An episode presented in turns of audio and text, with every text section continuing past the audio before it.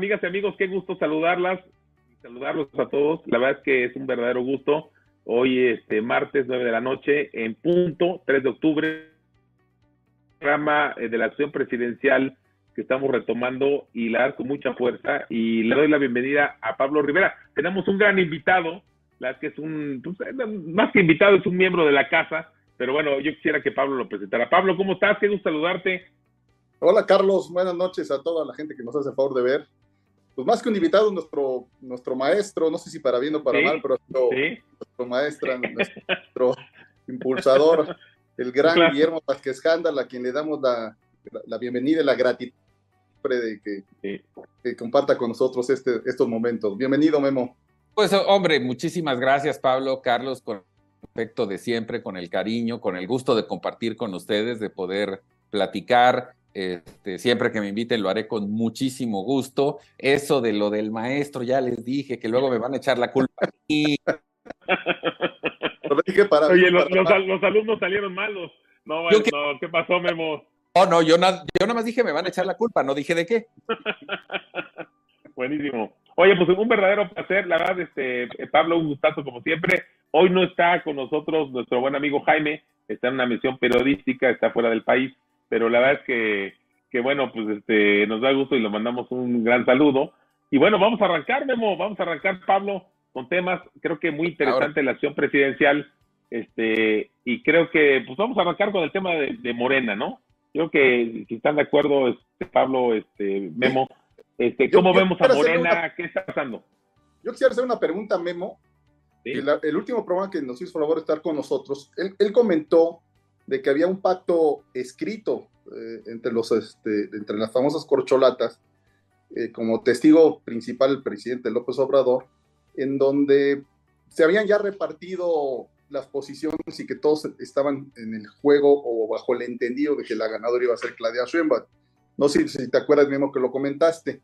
claro, si, claro. Sigues si sigues pensando que eso sí se dio, y sí sí se dio, ¿por qué este, se fracturó este, este pacto que, que comentaste en aquella ocasión. Muy, muy oportuna la pregunta, Pablo, porque independientemente de que no me acuerdo hace cuánto tiempo fue el programa, sí, sí tienes toda la razón, así es. Y en todo caso, eso hoy va a explicar algunas circunstancias que mucha gente no se, no se explica por las actitudes de algunos personajes políticos. Efectivamente, y, digamos que más que testigo, pues el presidente fue como que la obligadora de que todos firmaran. Este, fue, fue así como que por las buenas, pero no tan a las buenas. Y, en un entendido de que no, no podemos quitar de lado que ninguno de los seis que participaron, incluida la beneficiaria, son ingenuos y que además el poder está concentrado en una sola persona que tiene las facultades políticas y extralegales para conducir el proceso de su partido, que es de su pertenencia, hacia donde él quisiera. No olvidemos que independientemente de que sí se hicieron los acuerdos, también en ese momento Marcelo provocó cosas, por ejemplo, que algunos pidieran licencia o que renunciaran a sus cargos, y que esa fue una concesión que el presidente le dio a Marcelo para tratar de emparejar un poco una competencia. le, hicieron, le hicieron algo de caso, Memo, si estás de acuerdo, algo. A ver, fue consecuente con él, ¿estás de acuerdo? ¿no? Sí, fue concesión. fue concesión, sin duda, sin duda, pero eso, eso es un tema amable, o sea, concederle eso fue un tema amable, aunque realmente la competencia como tal nunca existió porque el proceso estaba diseñado de origen para que ganara Claudia Sheinbaum. Entonces, ahí, ahí lo interesante del caso es pensar que una persona de la experiencia, de la capacidad, de los años que tiene en este negocio Marcelo Ebrard, y que no hay que quitar el dedo del renglón, que conoce perfectamente al presidente de la República y cómo piensa, si hubiera imaginado que realmente esto era de a de veras y que él tenía bajo esa característica una posibilidad. Porque hay que entender esto. La encuesta no, se manipuló en número del resultado. Es decir, hace 100 levantamientos y viene alguien y los modifica. No, pero se orientó para hacerle la pregunta o las preguntas a gente que tenían una tendencia ya predeterminada y esto es muy sencillo. Si, mandas a una colonia donde sabes que por el, género, por la situación económica, hay alguien que tiene una preferencia, que eso además lo sabes de antemano porque tienes, tienes este, tus estructuras que te dicen en dónde está la fortaleza de cada quien. Es decir, si esto hubiera sido una encuesta realmente a población abierta, te creo que a lo mejor el resultado pudo haber variado, pero la hacen de una manera que ahora ya no se, dice dedazo, se dice encuestazo, la haces en, en lugares, en ciudades, en colonias, donde de antemano ya sabes hacia dónde va la tendencia, pues eso, eso es una manipulación, ¿no? Y eso Oye, Memo, recordamos, recordamos un poco como hicieron la, encuesta para el aeropuerto de Texcoco, ¿no? O sea, no entrevistaron, no entrevistaron en el aeropuerto, sino en las estaciones de camiones. Y la gente que no tenía ningún, no tenía nada que ver con que nunca había viajado en, su vida, y ahí entrevistaron, ¿no? Por ejemplo, imposible. O sea, estás hablando de una encuesta que tiene una tendencia, ojo, no que la manipularon, no que salió el resultado, cambiaron y que a ver, vamos a mover las firmas, no, no, no. La orientaron, para decirlo de manera. El, encuestazo. Oye, me gustó tu tema, Memo. E, este, tu término encuestazo se me hace que, que, va, se va a publicar, se va, va a generar este, un movimiento interesante. ¿eh? El encuestazo. Ya se ha publicado anteriormente, no es de mi autoría, no me acuerdo ni siquiera. pero ya, ya es, digamos, en el lenguaje político nacional, sí, sí, buenísimo. El encuestazo, ¿no? Bueno, entonces, bajo esa lógica, recordando lo que bien señala Pablo, que comentamos en aquella ocasión, que a lo mejor ya tiene, no sé, seis meses, pues sí, tal cual. Marcelo se la creyó, incluso no solo se la Pero ¿cómo se la creyó, Memo? O sea, ¿cómo se la pudo haber creído? Oye, es un gran experto, ya se le hicieron a su ex patrón. No, ¿cómo se la creyó? o sea, o sea, el megatonto. No, a ver, Noroña lo comentó, ¿no? Todos sabíamos a qué nos metíamos. O sea, ¿qué, hablas, Marcelo? Y, ahí, ahí lo que te podría decir, aunque parezca algo demasiado humano, es que efectivamente Marcelo Ebrard, como cualquiera de nosotros, pues tiene, tiene ideas, tiene sentimientos, tiene ilusiones. Le ganaron a la experiencia, le ganaron a la prudencia, a la inteligencia política política, porque no olvidemos que el acuerdo que él tenía era ser coordinador de la bancada en el Senado, que es una posición trascendentísima. Muy, importante. Quiero decirte que si bien la relación entre Claudia Sheinbaum y de Marcelo no es de una gran amistad, había, y, y lo señalo, había, había respeto, y yo te puedo apostar que en ese entendido de ese acuerdo, Marcelo pudo haber sido un personaje protagonista de primera fila en una administración encabezada por Claudia Sheinbaum. Incluso voy a recordar aquella dupla de Emilio Gamboa y Beltrones que fueron vicepresidentes de México, incluso hasta con presidentes de oposición. Bueno, pues Marcelo estaba llamado a eso. Ahora, ¿qué pudo haber pasado aparte de los temas de liga, no? Lógicamente, Marcelo empezó a encarecer los números porque, pues sí, había una tendencia, digamos, importante de, simpatías y digamos que le habían otorgado un número de senadurías y diputaciones porque ojo, él puede ser el líder del Senado, pero tiene gente atrás de él, gente que lo apoyó, gente que le aportó dinero, y pues tú como líder tienes que ser consecuente también con apoyar a tu gente. ¿Qué pudo haber pasado? Y creo que no me voy a equivocar. Digamos que en el número hubo una diferencia. A lo mejor a él le dijeron, tienes derecho a ocho senadurías y pidió 20. A lo mejor le dijeron, tienes 20 diputaciones y pidió 50. Y no se las otorgaron. Y además, eso fue muy evidente en dos mañaneras, cuando el presidente de manera puntual le contesta, bueno, pues te deseo la mejor de las suertes, sigue y no, este, eh, dicho por el presidente que no es cosa menor, porque además el presidente es muy claridoso en esos mensajitos, ¿no? Este, sí. Y básicamente lo despidió.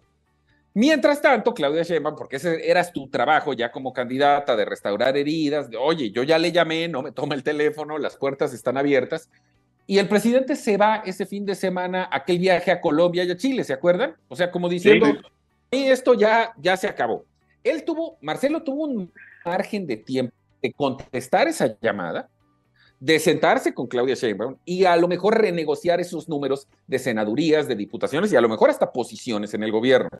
Creo que le falló el cálculo porque no lo hizo y evidentemente en un estira y afloja, pues unos dan, otros este, permiten, pero creo que dejar de lado, eh, pues, si me apuras, la segunda o tercera posición más importante de un régimen político no es cosa menor y eso yo Hoy se lo atribuyo porque lo platiqué con él tres veces en el previo, Y yo lo veía muy enfocado de que sabía que no iba a ganar, de que sabía que traía un acuerdo. Te diría que hasta lo vi tranquilo, este, trabajador en su tema de seguir creciendo en números para poder negociar mejor, pero yo no lo vi nunca enojado, desesperado.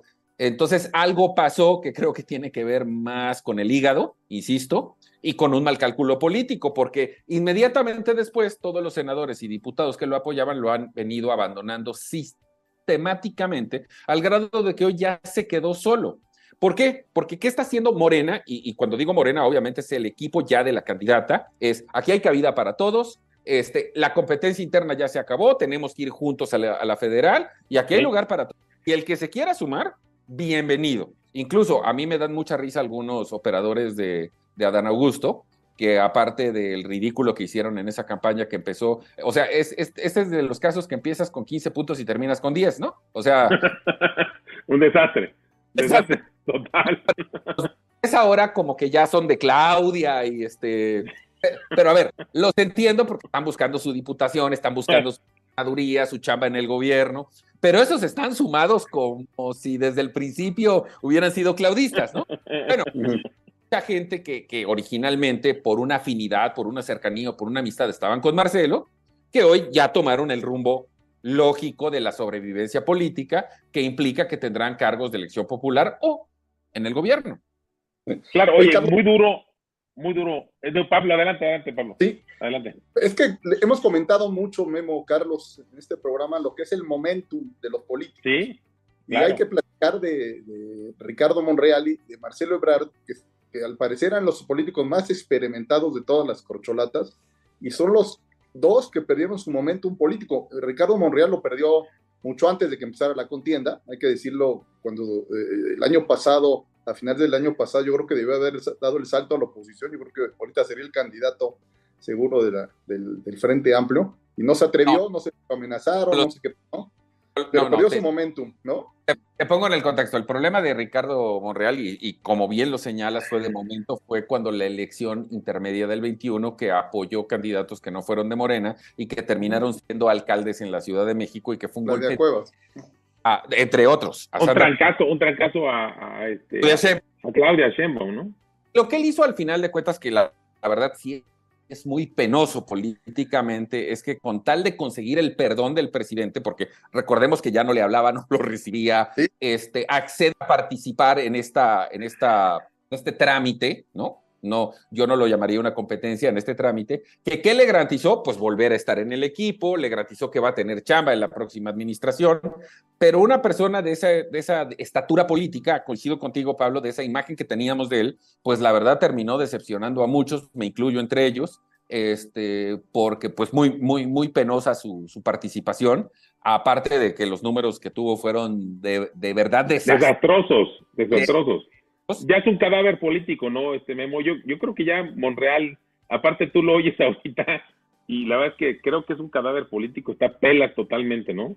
Va a tener chamba porque lo consiguió a través del perdón y le va a dar alguna posición en el gabinete, va tiene ya una posición en la campaña, pero la dimensión, la magnitud, la importancia que tenía, sí, ya, ya la perdí, ya la perdí. La perdió. Sí, y, lo, que dice Pablo totalmente, ¿no? El, momento también, y Marcelo Ebrard, yo creo que entrando a lo de Marcelo Ebrard, también Marcelo Ebrard se le fue todo. Creo que mencionas un tema muy importante, Memo, que es que toda la gente que lo apoya, que estaban dentro de Morena, pues obviamente ven el riesgo de no quedar dentro de, esta jugada de, Claudia y lo abandonan. Entonces, ya, ¿qué, ves, ¿qué ves de Marcelo? A ver, Marcelo, Marcelo Movimiento Ciudadano, este, ahí cómo lo ves, ¿Cuál es el futuro político de Marcelo? Ya, como, como dice, oye, dice un buen amigo tuyo, este, Ruiz Gili, este, ¿quién es Marcelo Ebrard? es, es muy, muy fuerte, ¿no? Pero no lejos de la realidad, porque en, en, honor a la verdad, Marcelo no tiene ninguna oportunidad en este momento de ser candidato de Movimiento Ciudadano por la vida interna propia de ese partido, que tiene, que tiene un objetivo muy claro y que no hay que perder de vista, que es mantener la gobernatura de Jalisco, que es lo que ha provocado el cisma hacia el interior. Y derivado de eso, derivado de eso, pues evidentemente lo que llegamos a pensar muchos, y me incluyo, es que a lo mejor había una estrategia de parte del presidente de separar a Marcelo en este aparente pleito, porque él se ofendió, se la dieron, para ser candidato de Movimiento Ciudadano y quitarle votos al Frente Amplio, particularmente a Xochitl Gálvez. Pero ¿qué creen? Pues resulta que hay gente que sí hace los números este, de manera eh, científica, actuarial, ¿no? o sea, no, que se levantan en la mañana y se imaginan cosas, ¿no?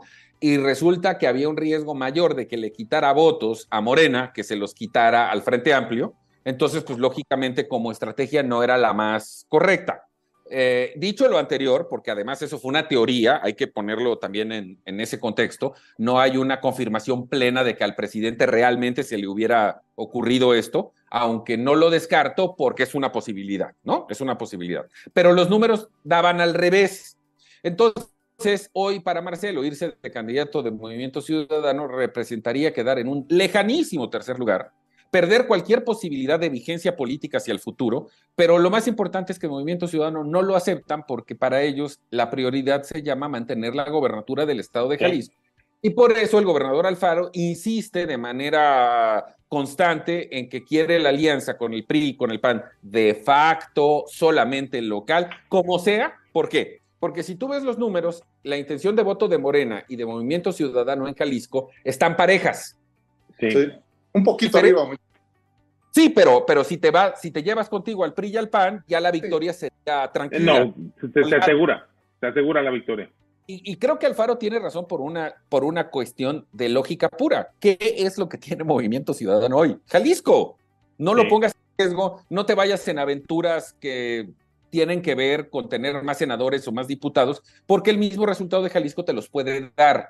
Entonces, yo lo que creo que ahí el señor Dante Delgado, con todo el respeto que me merece, voy a usar una frase muy coloquial, ya dio el viejazo, está haciendo cálculos muy erróneos, le gana demasiado su animadversión por su pasado personal con el PRI y no está haciendo un cálculo numérico real de cuánto vale Movimiento Ciudadano en una elección presidencial, que si me dices 6, 7, 8 puntos, está bien, o sea, lo podemos discutir, ¿no? En, ese rango, es más, te, voy a, te, voy a, decir, vamos a hablar de 6 y 10, ¿no? 10 es mucho, Memo. 10 es mucho. No. Diría 7, 2, 7. Estamos de generosos.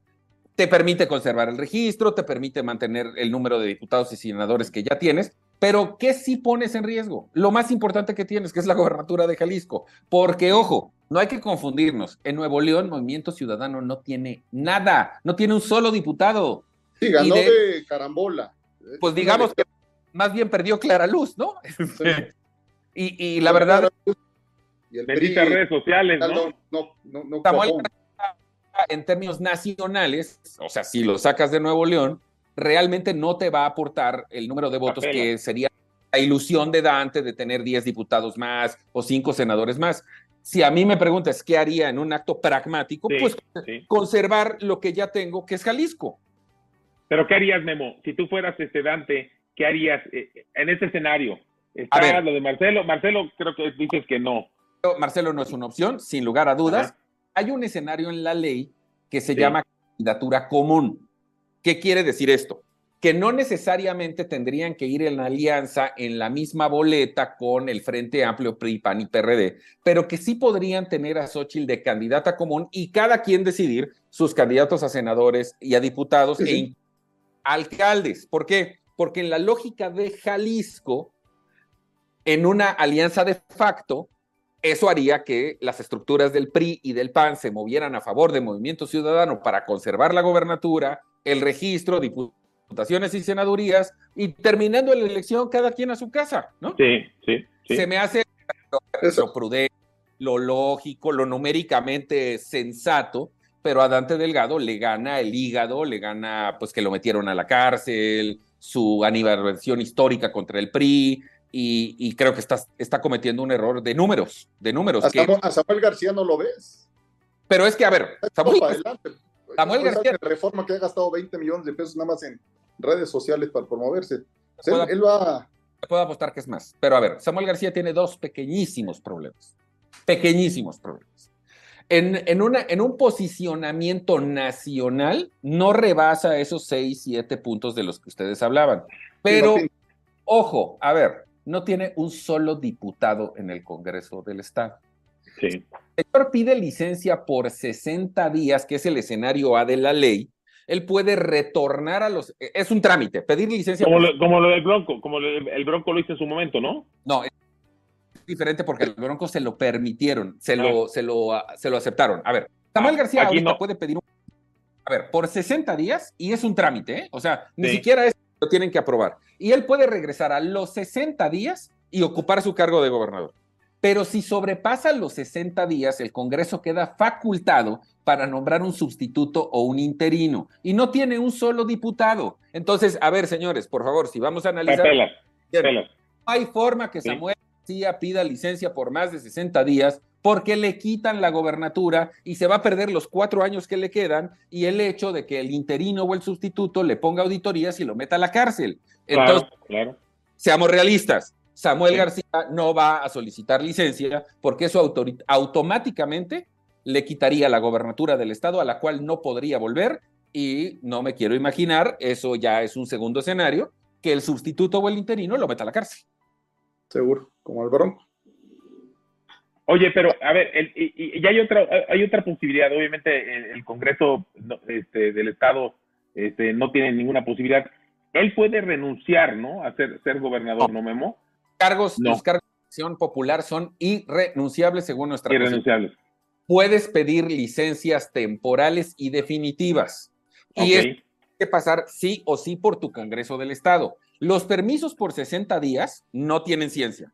Los permisos por 60 días son en automático, no te los tienen que... Mandas una carta y te los, te los aceptan y va.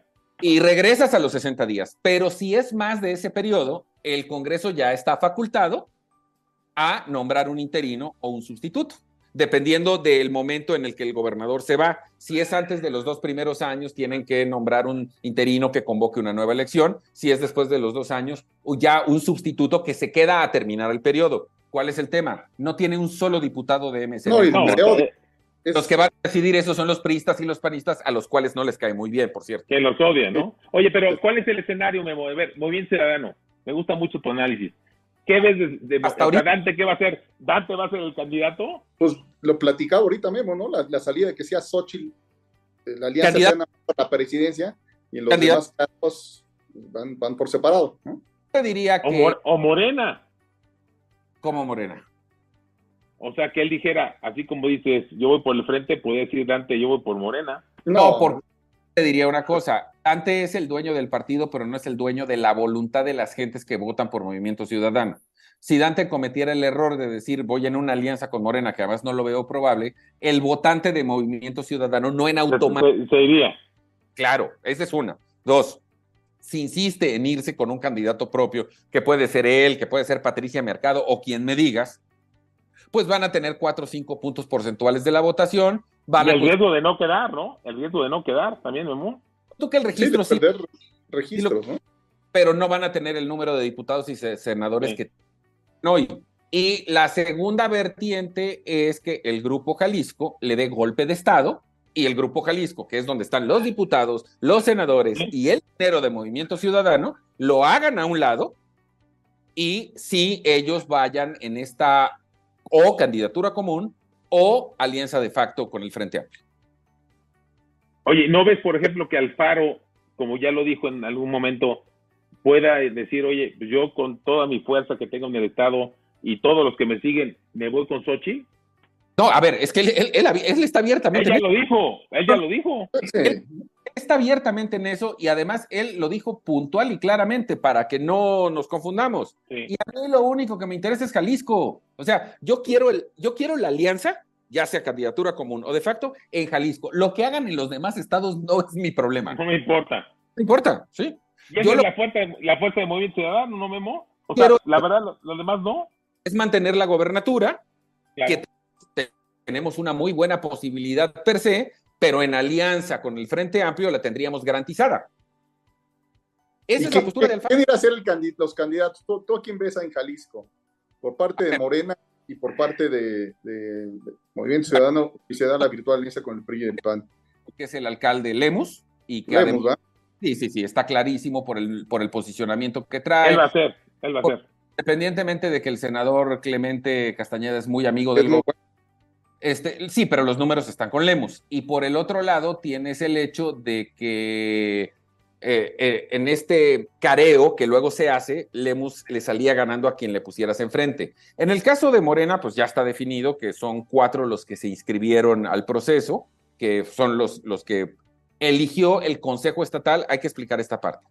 La convocatoria estatal en los nueve casos de Morena dice que el Consejo Estatal, que son 150 miembros, eligen a cuatro, dos hombres y dos mujeres, y el Comité Ejecutivo Nacional se reserva la facultad de nombrar hasta dos más que no hayan sido electos por ese Consejo Estatal, que son los seis finalistas que irían a una encuesta.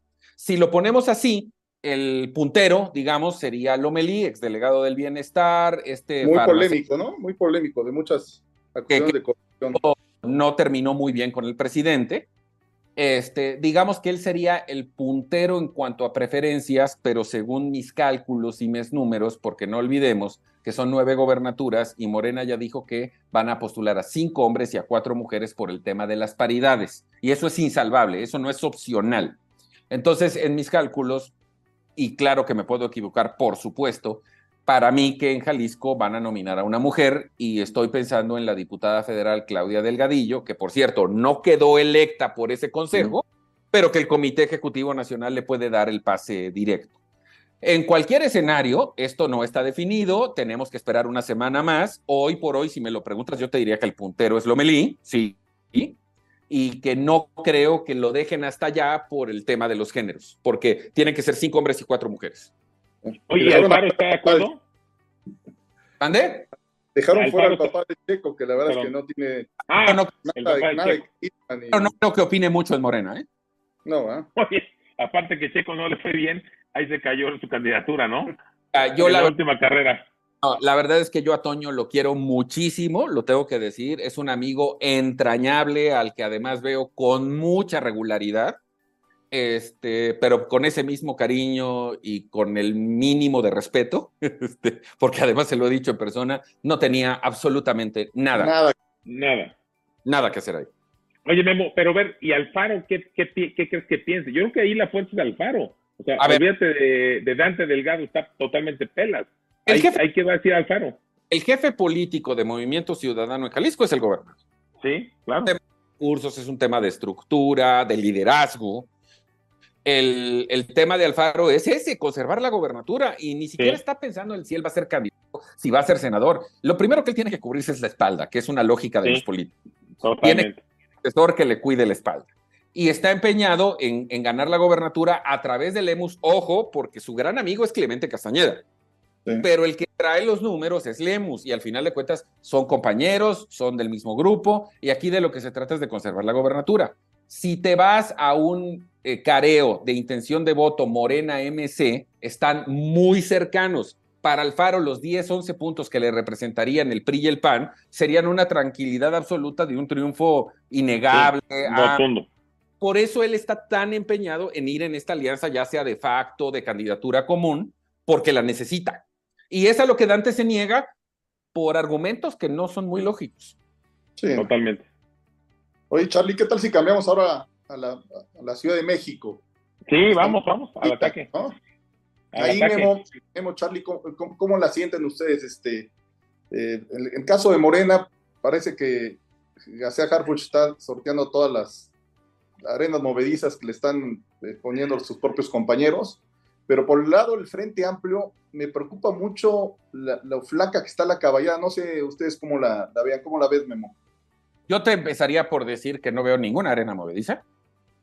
Y el hecho de que algunos grupos tradicionalistas, puros, radicales de Morena se queje, pues es hasta cierto punto normal en una circunstancia política. Eh, nunca en una decisión todos están completamente contentos. Además, recordemos que la precandidatura de Clara Brugada ya venía muy sólida antes de que Omar García apareciera en, ah. el escenario. Todos dábamos por hecho ya el tema de Clara, era, era de eh, de, un hecho, pues ya una línea muy trazada de parte del presidente, de la propia Claudia Sheinbaum, tiene buenos números, etcétera, etcétera, etcétera. Pero aquí hay una circunstancia que tiene que ver con la política. Esto no es de partidos y además, lo tú que has estado en, política lo sabes. El candidato presidencial que entra tiene que imponer sus reglas, tiene que imponer sus condiciones y digamos que la prueba de que el bastón de mando que le entregó el presidente a Claudia sí funciona es que inmediatamente decidió que su candidato va a ser un colaborador y amigo cercanísimo. Y lo que opinen los demás a la señora le entra por un oído y le sale por el otro, porque además ¿En qué momento se nos olvidó cómo eran los presidentes del PRI y del PAN? Que, ah, ¿no estás de acuerdo con mis decisiones? Pues a ver qué te va a tocar. ¿Y te vas a enfrentar a mí? Claro, hay un antecedente de que en Morena hay muchos perredistas que están acostumbrados siempre a llevar las contras. Eso se opera políticamente, este, va a haber acuerdos, pero así que digas arenas movedizas, le están moviendo el tapete, yo la verdad no lo veo, no lo veo. No ves problema, va a ser García Harfuch el candidato de Morena. A ver, es que a lo mejor problemita sí va a haber, pero eso lo arreglas en una mesa, te sientas con los líderes. Oye, pero el caso de tú y yo tenemos Oye, no fue menor, Memo. Nadie se pelea con el próximo presidente, en este caso presidenta. No, a ver, no fue menor la estupidez de Encinas. O sea, sí, no fue menor. Fue un madrazo, fue un madrazo, perdón ahí que la audiencia, pero fue un madrazo. No, a ver, ¿en qué momento los subsecretarios de gobernación le enmiendan la plana al presidente de la República y a la candidata presidencial? El mundo al revés, realidades alternas. bueno, pero Morena y este gobierno es una locura, Memo. O sea, ya no es lo, que estábamos acostumbrados, ¿no? Entiendo, yo entiendo la parte escandalosa, ¿no? Que salga un subsecretario a, declarar eso. A darle la, la torre a Carfush. Pero también entiendo que hay un montón de opinadores que se espantan y dicen, y esto es, eh, a ver, esto es política real y la candidata presidencial es la jefa, es la que manda. Y al otro día el presidente le dijo a Encinas, palabras más, palabras menos, cállate. Entonces, yo no veo ninguna arena movediza, no veo ni... Aquí es más fácil que corran Encinas a que Omar no sea candidato. el amor. Oye, y, Clara, y Clara y, dónde está Clara Burgada? Pues tiene toda la fuerza. ¿A poco se va a quedar ahí de que ya no soy, ya renunció a su alcaldía? ¿A poco ahí se va a ir? Carlos, la van a invitar a, desayunar, a tomar un café, porque aparte entre Clara y Claudia hay una magnífica relación de años.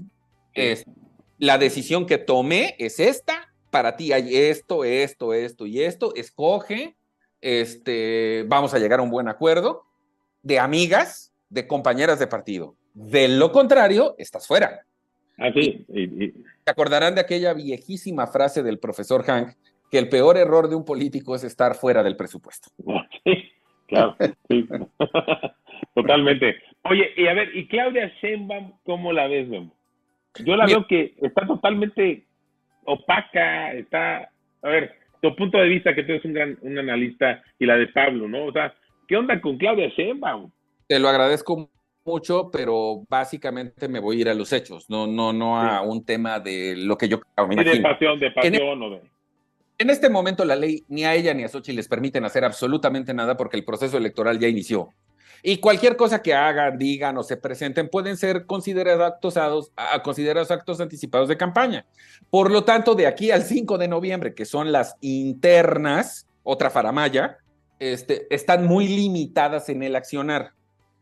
¿Qué es lo que está haciendo Claudia Sheinbaum? Y lo digo con conocimiento de causa, está armando un equipo de trabajo, tomando en cuenta a los grupos de los otros competidores para preservar la unidad, está diseñando las candidaturas a las diputaciones, a las senadurías, a las gobernaturas, está empezando a trabajar en su plan de gobierno, que es lo único que puede hacer ahorita, porque no puede salir a hacer ninguna otra cosa.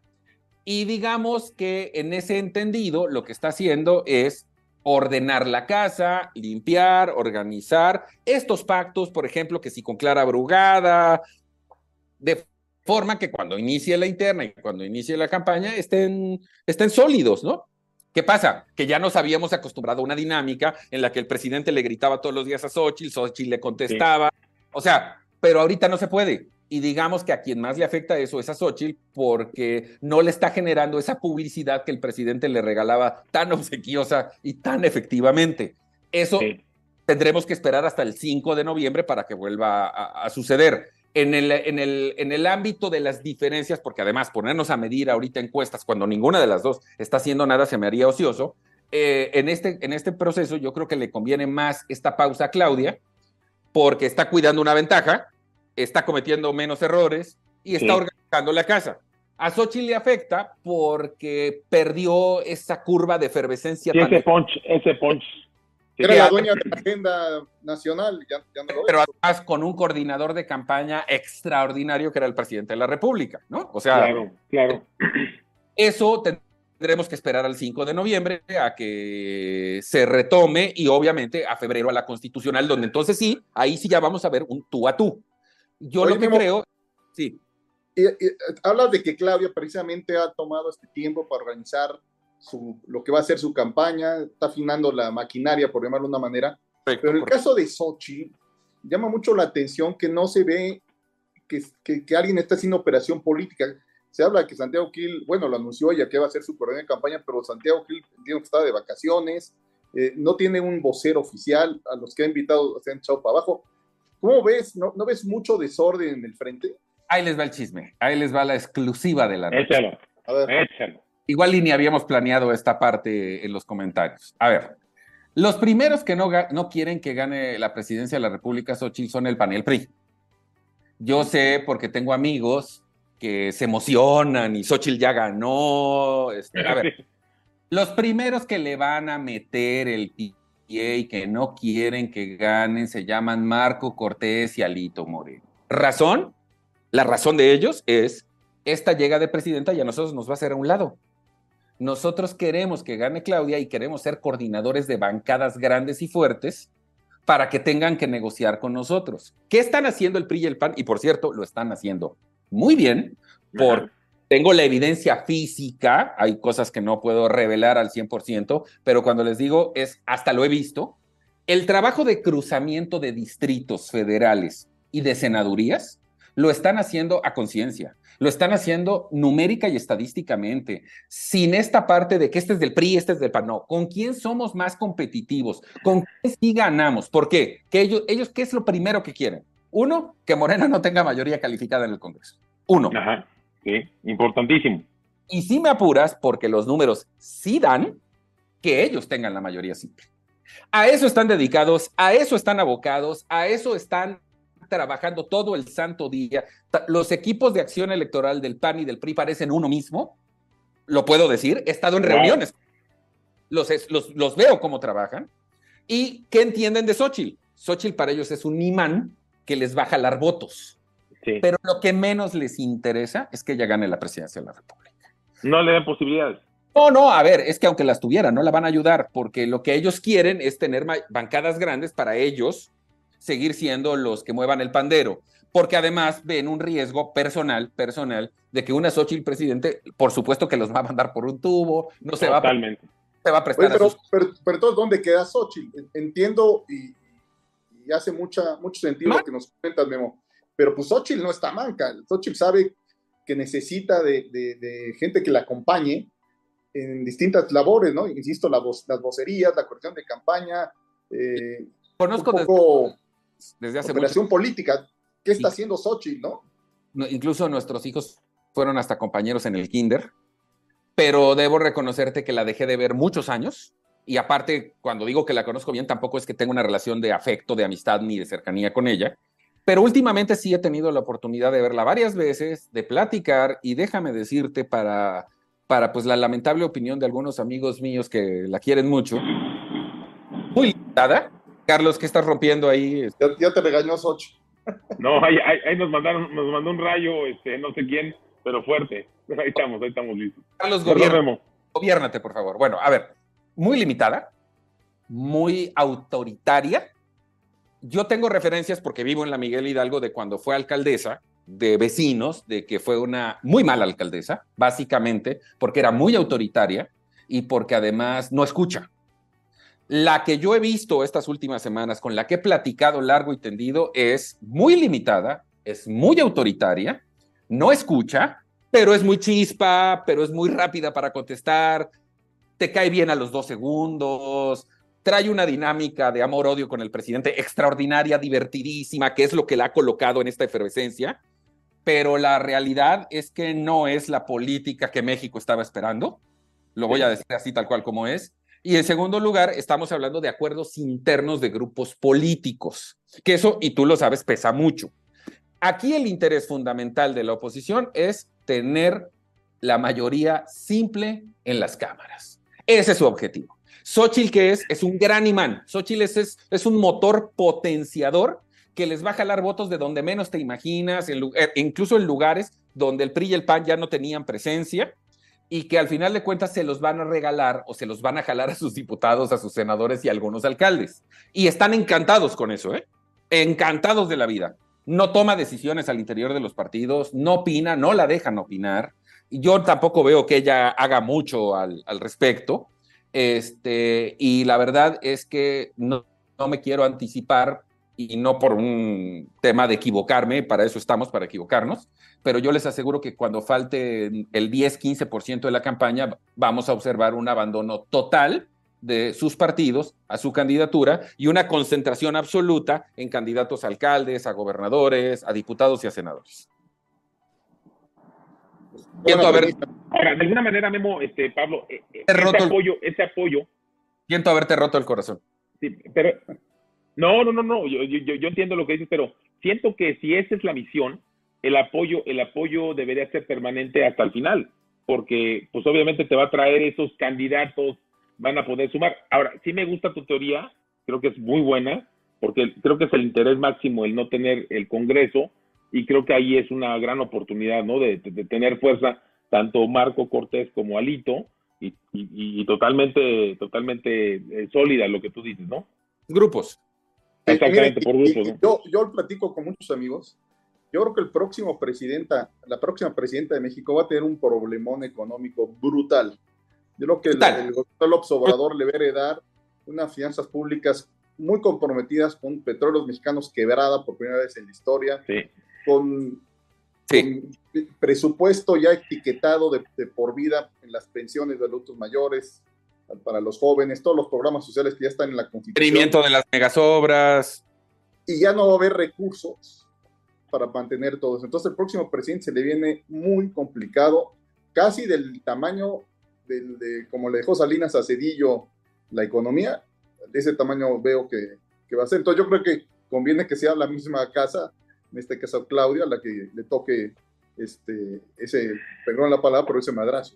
Pero con una ventaja, porque, porque esto representa un escenario sumamente interesante de cierta estabilidad social y política para el país. Cuando tú tienes un presidente tan predominante como el que tenemos en este momento, que aparte no escucha, no negocia, este, suceden cosas como las que hemos vivido estos cinco años.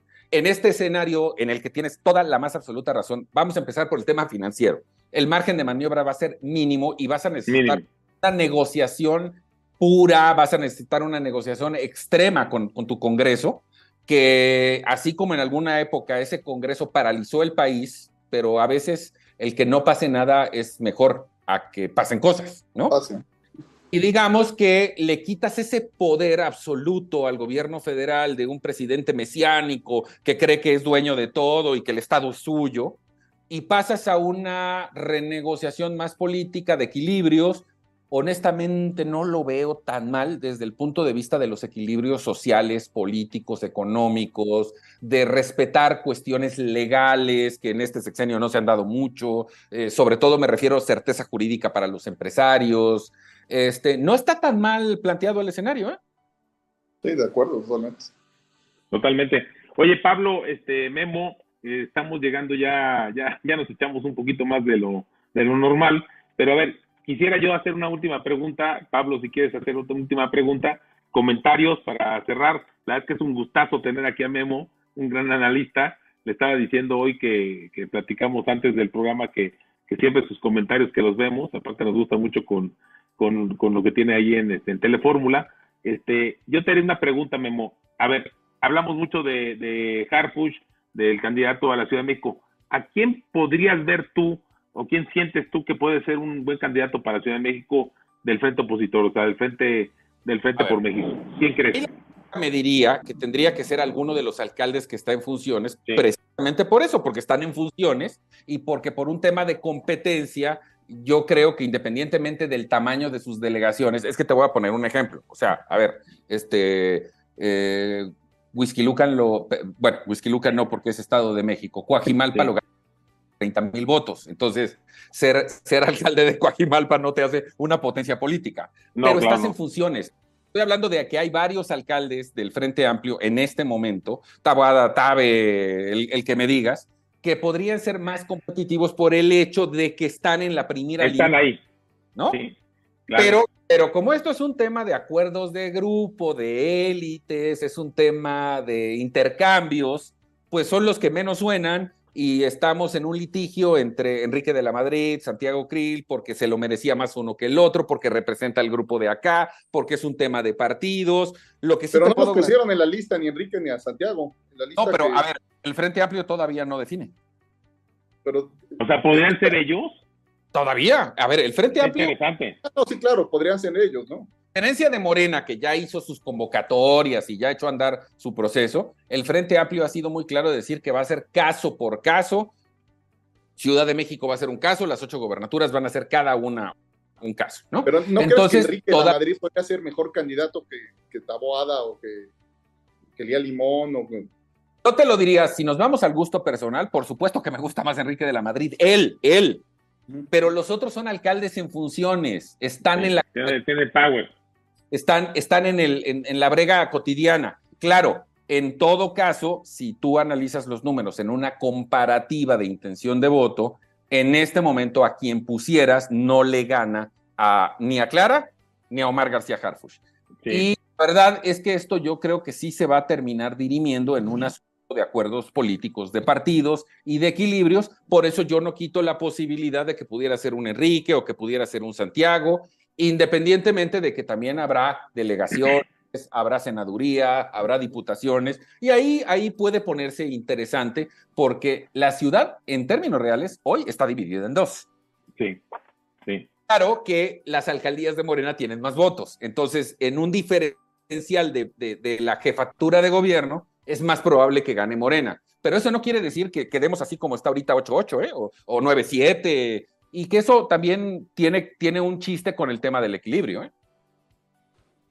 No, muy interesante, Memo. Pablo, eh, ¿alguna pregunta más para Memo? Y después entramos ya a la parte final, que ya nos fuimos un poquito más, pero pues, la muy interesantísima. Eh, Carlos, Carlos, saca la tarjeta de crédito, paga el satélite. no, pero que, Elon, Elon, Musk, Elon Musk nos está cobrando un poco más, Memo, pero nos ah. quedamos hasta la hora. Seguimos para adelante, órale, vámonos. Elio nos dio permiso. Oye, como, siempre, agradecerte. La verdad es que siempre me traes buena información. De Buenísimo. Eh, son programas muy interesantes. Escucharte es un, es un, es un placer. Y pues, pues eh, yo creo que hay que invitarlo más, pero hay que hacerlo en vivo, ¿no? Porque aparte de.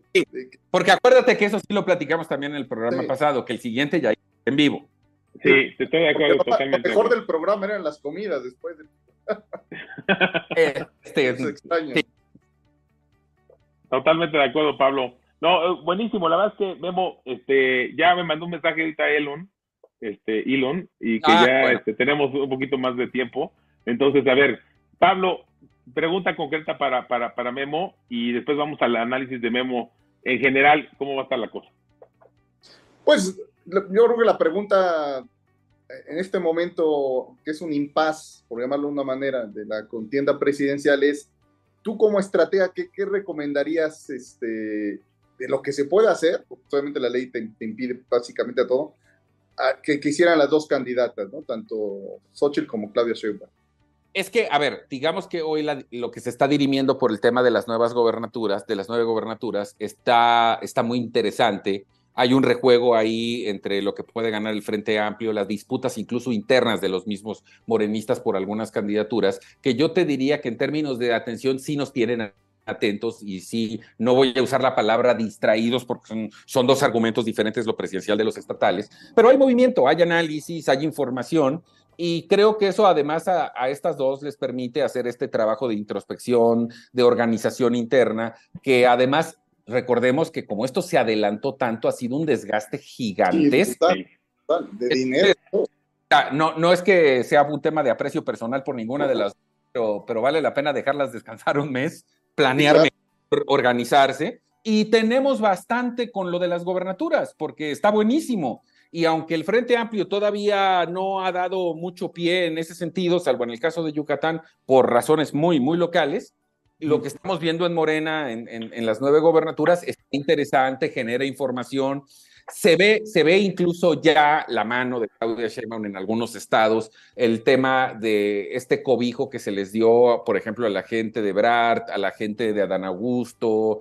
Y yo te diría que para efectos del análisis político está interesante, es algo que, insisto, no quiero usar la palabra distraernos, pero que tiene su, tiene su esencia analizable muy, muy poderosa y que además está ligado con el escenario nacional. El, el hecho del impas, pues sí, de aquí al 5 de noviembre no vamos a saber mucho de ellas, pero también creo que después del enorme, enorme desgaste que han tenido, bien se merecen un mes para planear sus cosas y descansar. Claro, claro. Oye, Memo, una, una, bueno, una convocatoria, ojalá y podamos tener este, en unos 15 días, este, en tres semanas, una, un análisis tuyo de las, de las gobernaturas. Y ahí va otra pregunta. ¿Qué pasó con Armenta en Puebla? Tú me habías dicho que, o sea, tú, tú, a ver, platícame nada esa historia. ¿Qué pasó con Armenta? A ver, es Qué que. horror para Armenta. No, ¿cuál horror? Retomo el comentario inicial.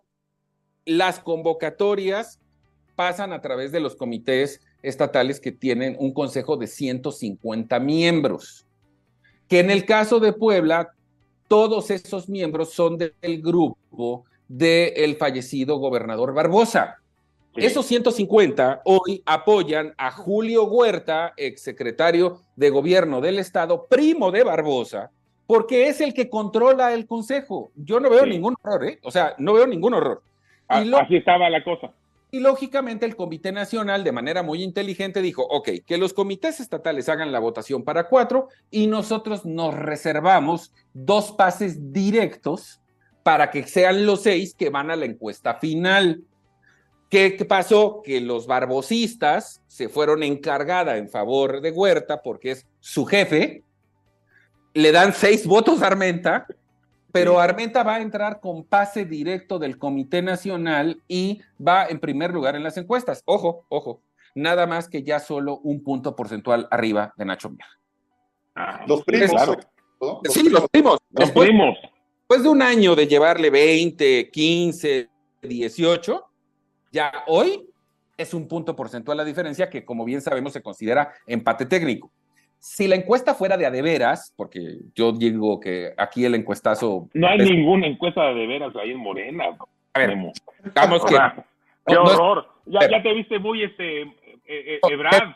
No, no, no. Con el, no, con el ánimo de no ser ingenuo, yo te diría que es el único de los nueve estados donde estamos hablando de pronóstico reservado, porque el criterio de quién va en primer lugar no existe porque están empatados. Entonces, ¿aquí qué va a pesar?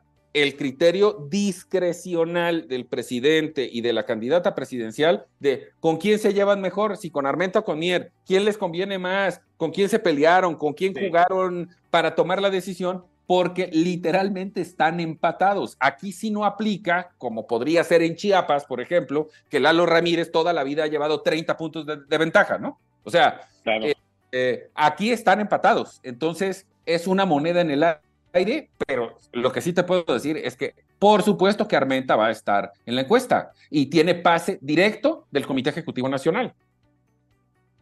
Buenísimo. No hay, Pablo, hay ninguna Pablo, ver, historia. yo quisiera nada más hacer una convocatoria. Este Memo, nos echamos en tres semanas en vivo un análisis de gobernaturas, de candidatos a gobernador, a gobernadores. te dan a conocer los resultados el 30 de octubre. O sea, Sí, en de- noviembre nos echamos. No, no, no. una- Si quieres, nos podemos echar una perspectiva de cómo vemos que van esos nueve, Órale, pero considera que el 30 de octubre ya sabremos con certeza quiénes son. ¿quiénes, son- quiénes, quiénes son? Y que hay un argumento que es totalmente insalvable. Van a ser cinco hombres y cuatro mujeres.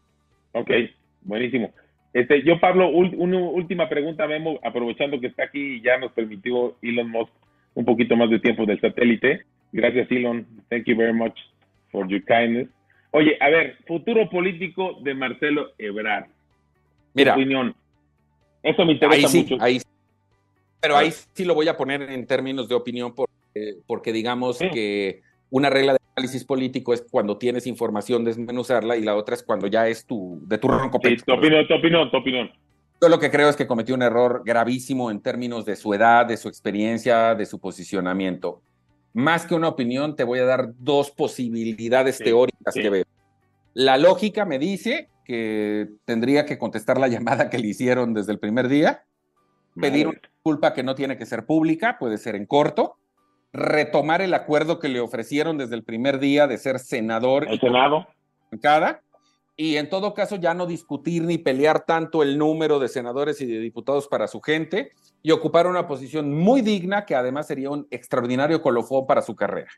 Buenísimo. La otra es mantener el berrinche, seguir enojado, quedarse solo y que ahora sí, no es broma, en tres o cuatro semanas, cuando mencionemos un nombre, pues equivalga a acordarnos, no sé, del profesor Hank o de alguien así muy de la historia antigua. Por... Muy bueno, muy bueno. Pablo, eh, comentario bien para cerrar aquí la, la, plática. No, pues ya, casi nos echamos una hora muy buena de plática. Buenísima. la verdad es que, insisto, mucho, mucho, mucha tela de dónde cortar este, y hacer el emplazamiento, ¿no? Después del 30 nos juntamos en vivo para platicar sobre las gobernaturas. 30 ya vamos a saber quiénes son los nominados, hombres, cuatro mujeres. Ahí ya podríamos hacer una, obviamente, una explicación mucho más puntual de por qué fueron los resultados, de por qué ganó cada quien, cómo, cómo afrontar la competencia, porque, ojo, de esas nueve gobernaturas, hoy lo que se calcula es que Guanajuato, y Yucatán las conserva el PRI, que ahí Morena no tiene mayor posibilidades, y Jalisco, que ya lo platicamos ampliamente, el tema de si hay o no alianza de facto, que podría, podría ser un factor determinante en el futuro de, la gobernatura de Jalisco. Las otras, las otras seis, la verdad es que sí se ven, sí se ven fácil para Morena. No, pues buenísimo, Memo. Pues Pablo, muchísimas gracias. Memo, como siempre, es un verdadero gusto, un honor tenerte. Ya sabes que tú eres nuestro, nuestro, este, nuestro maestro, nuestro maestro aquí en esto. Entonces, si nos va mal es tu culpa. Si nos va mal es tu culpa. Déjalo en mí. Oye, si, si nos metan la madre ahí en las redes sociales es culpa tuya. Pero ya sabes que un gustazo, mi estimado Memo. Déjalo en amigo, en amigo muy querido. Un gran amigo y este y bueno, ya estamos emplazados para la próxima reunión. Este, lo haremos en vivo y bueno, pues yo de mi parte agradecerte a ti, agradecerte a todas nuestras amigas y amigos que nos vieron el día de hoy, la es un gustazo y obviamente este Pablo, pues ahora sí que tú cierra el programa, este, tu opinión y adelante. No, pues igualmente agradecer mucho a Memo Vázquez Handal, a ti Charlie, que, qué bueno que ya regresaste, triple felicidades por tu regreso, por tu cumpleaños y por tu aniversario. No, muchas gracias, gracias, Pablo. compartir no, no lo contigo y este, aquí nos vemos el próximo martes a las nueve de la noche. Esperamos a la gente que nos siga eh, viendo. Muchas gracias. Muchas gracias, muchas gracias. Memo, tu último comentario. Bueno, no último, más bien penúltimo, porque el, último no hay. Eh, insisto, el proceso por las gobernaturas está muy interesante, no, no lo hagamos menos. Eh, en algunos casos, como Puebla, como Guanajuato, las cosas se están poniendo interesantes, hay competencia, hay, ya hay golpes bajos, este, y, y sí, entender que en el tema de lo presidencial, pues como hubo demasiado desgaste y demasiada efervescencia, creo que es prudente esperar hasta el 5 de noviembre para retomar esa, ese análisis que además este, también va a venir con mucha fuerza una vez que, que, se reinicie. Perfecto, pues Memo, muchísimas gracias. Un verdadero honor tenerte, como siempre, un gran amigo. Este, Pablo, como siempre, un gustazo. Nos estamos viendo el próximo martes, 9 de la noche, aquí en la sesión presidencial 2024 y emplazado Guillermo Vázquez Escándal a un en vivo para análisis de todos los candidatos que van a quedar para, para gobernadores. Muchísimas gracias a todos nuestros amigos y amigos y nos estamos viendo. Gracias. Buenas noches.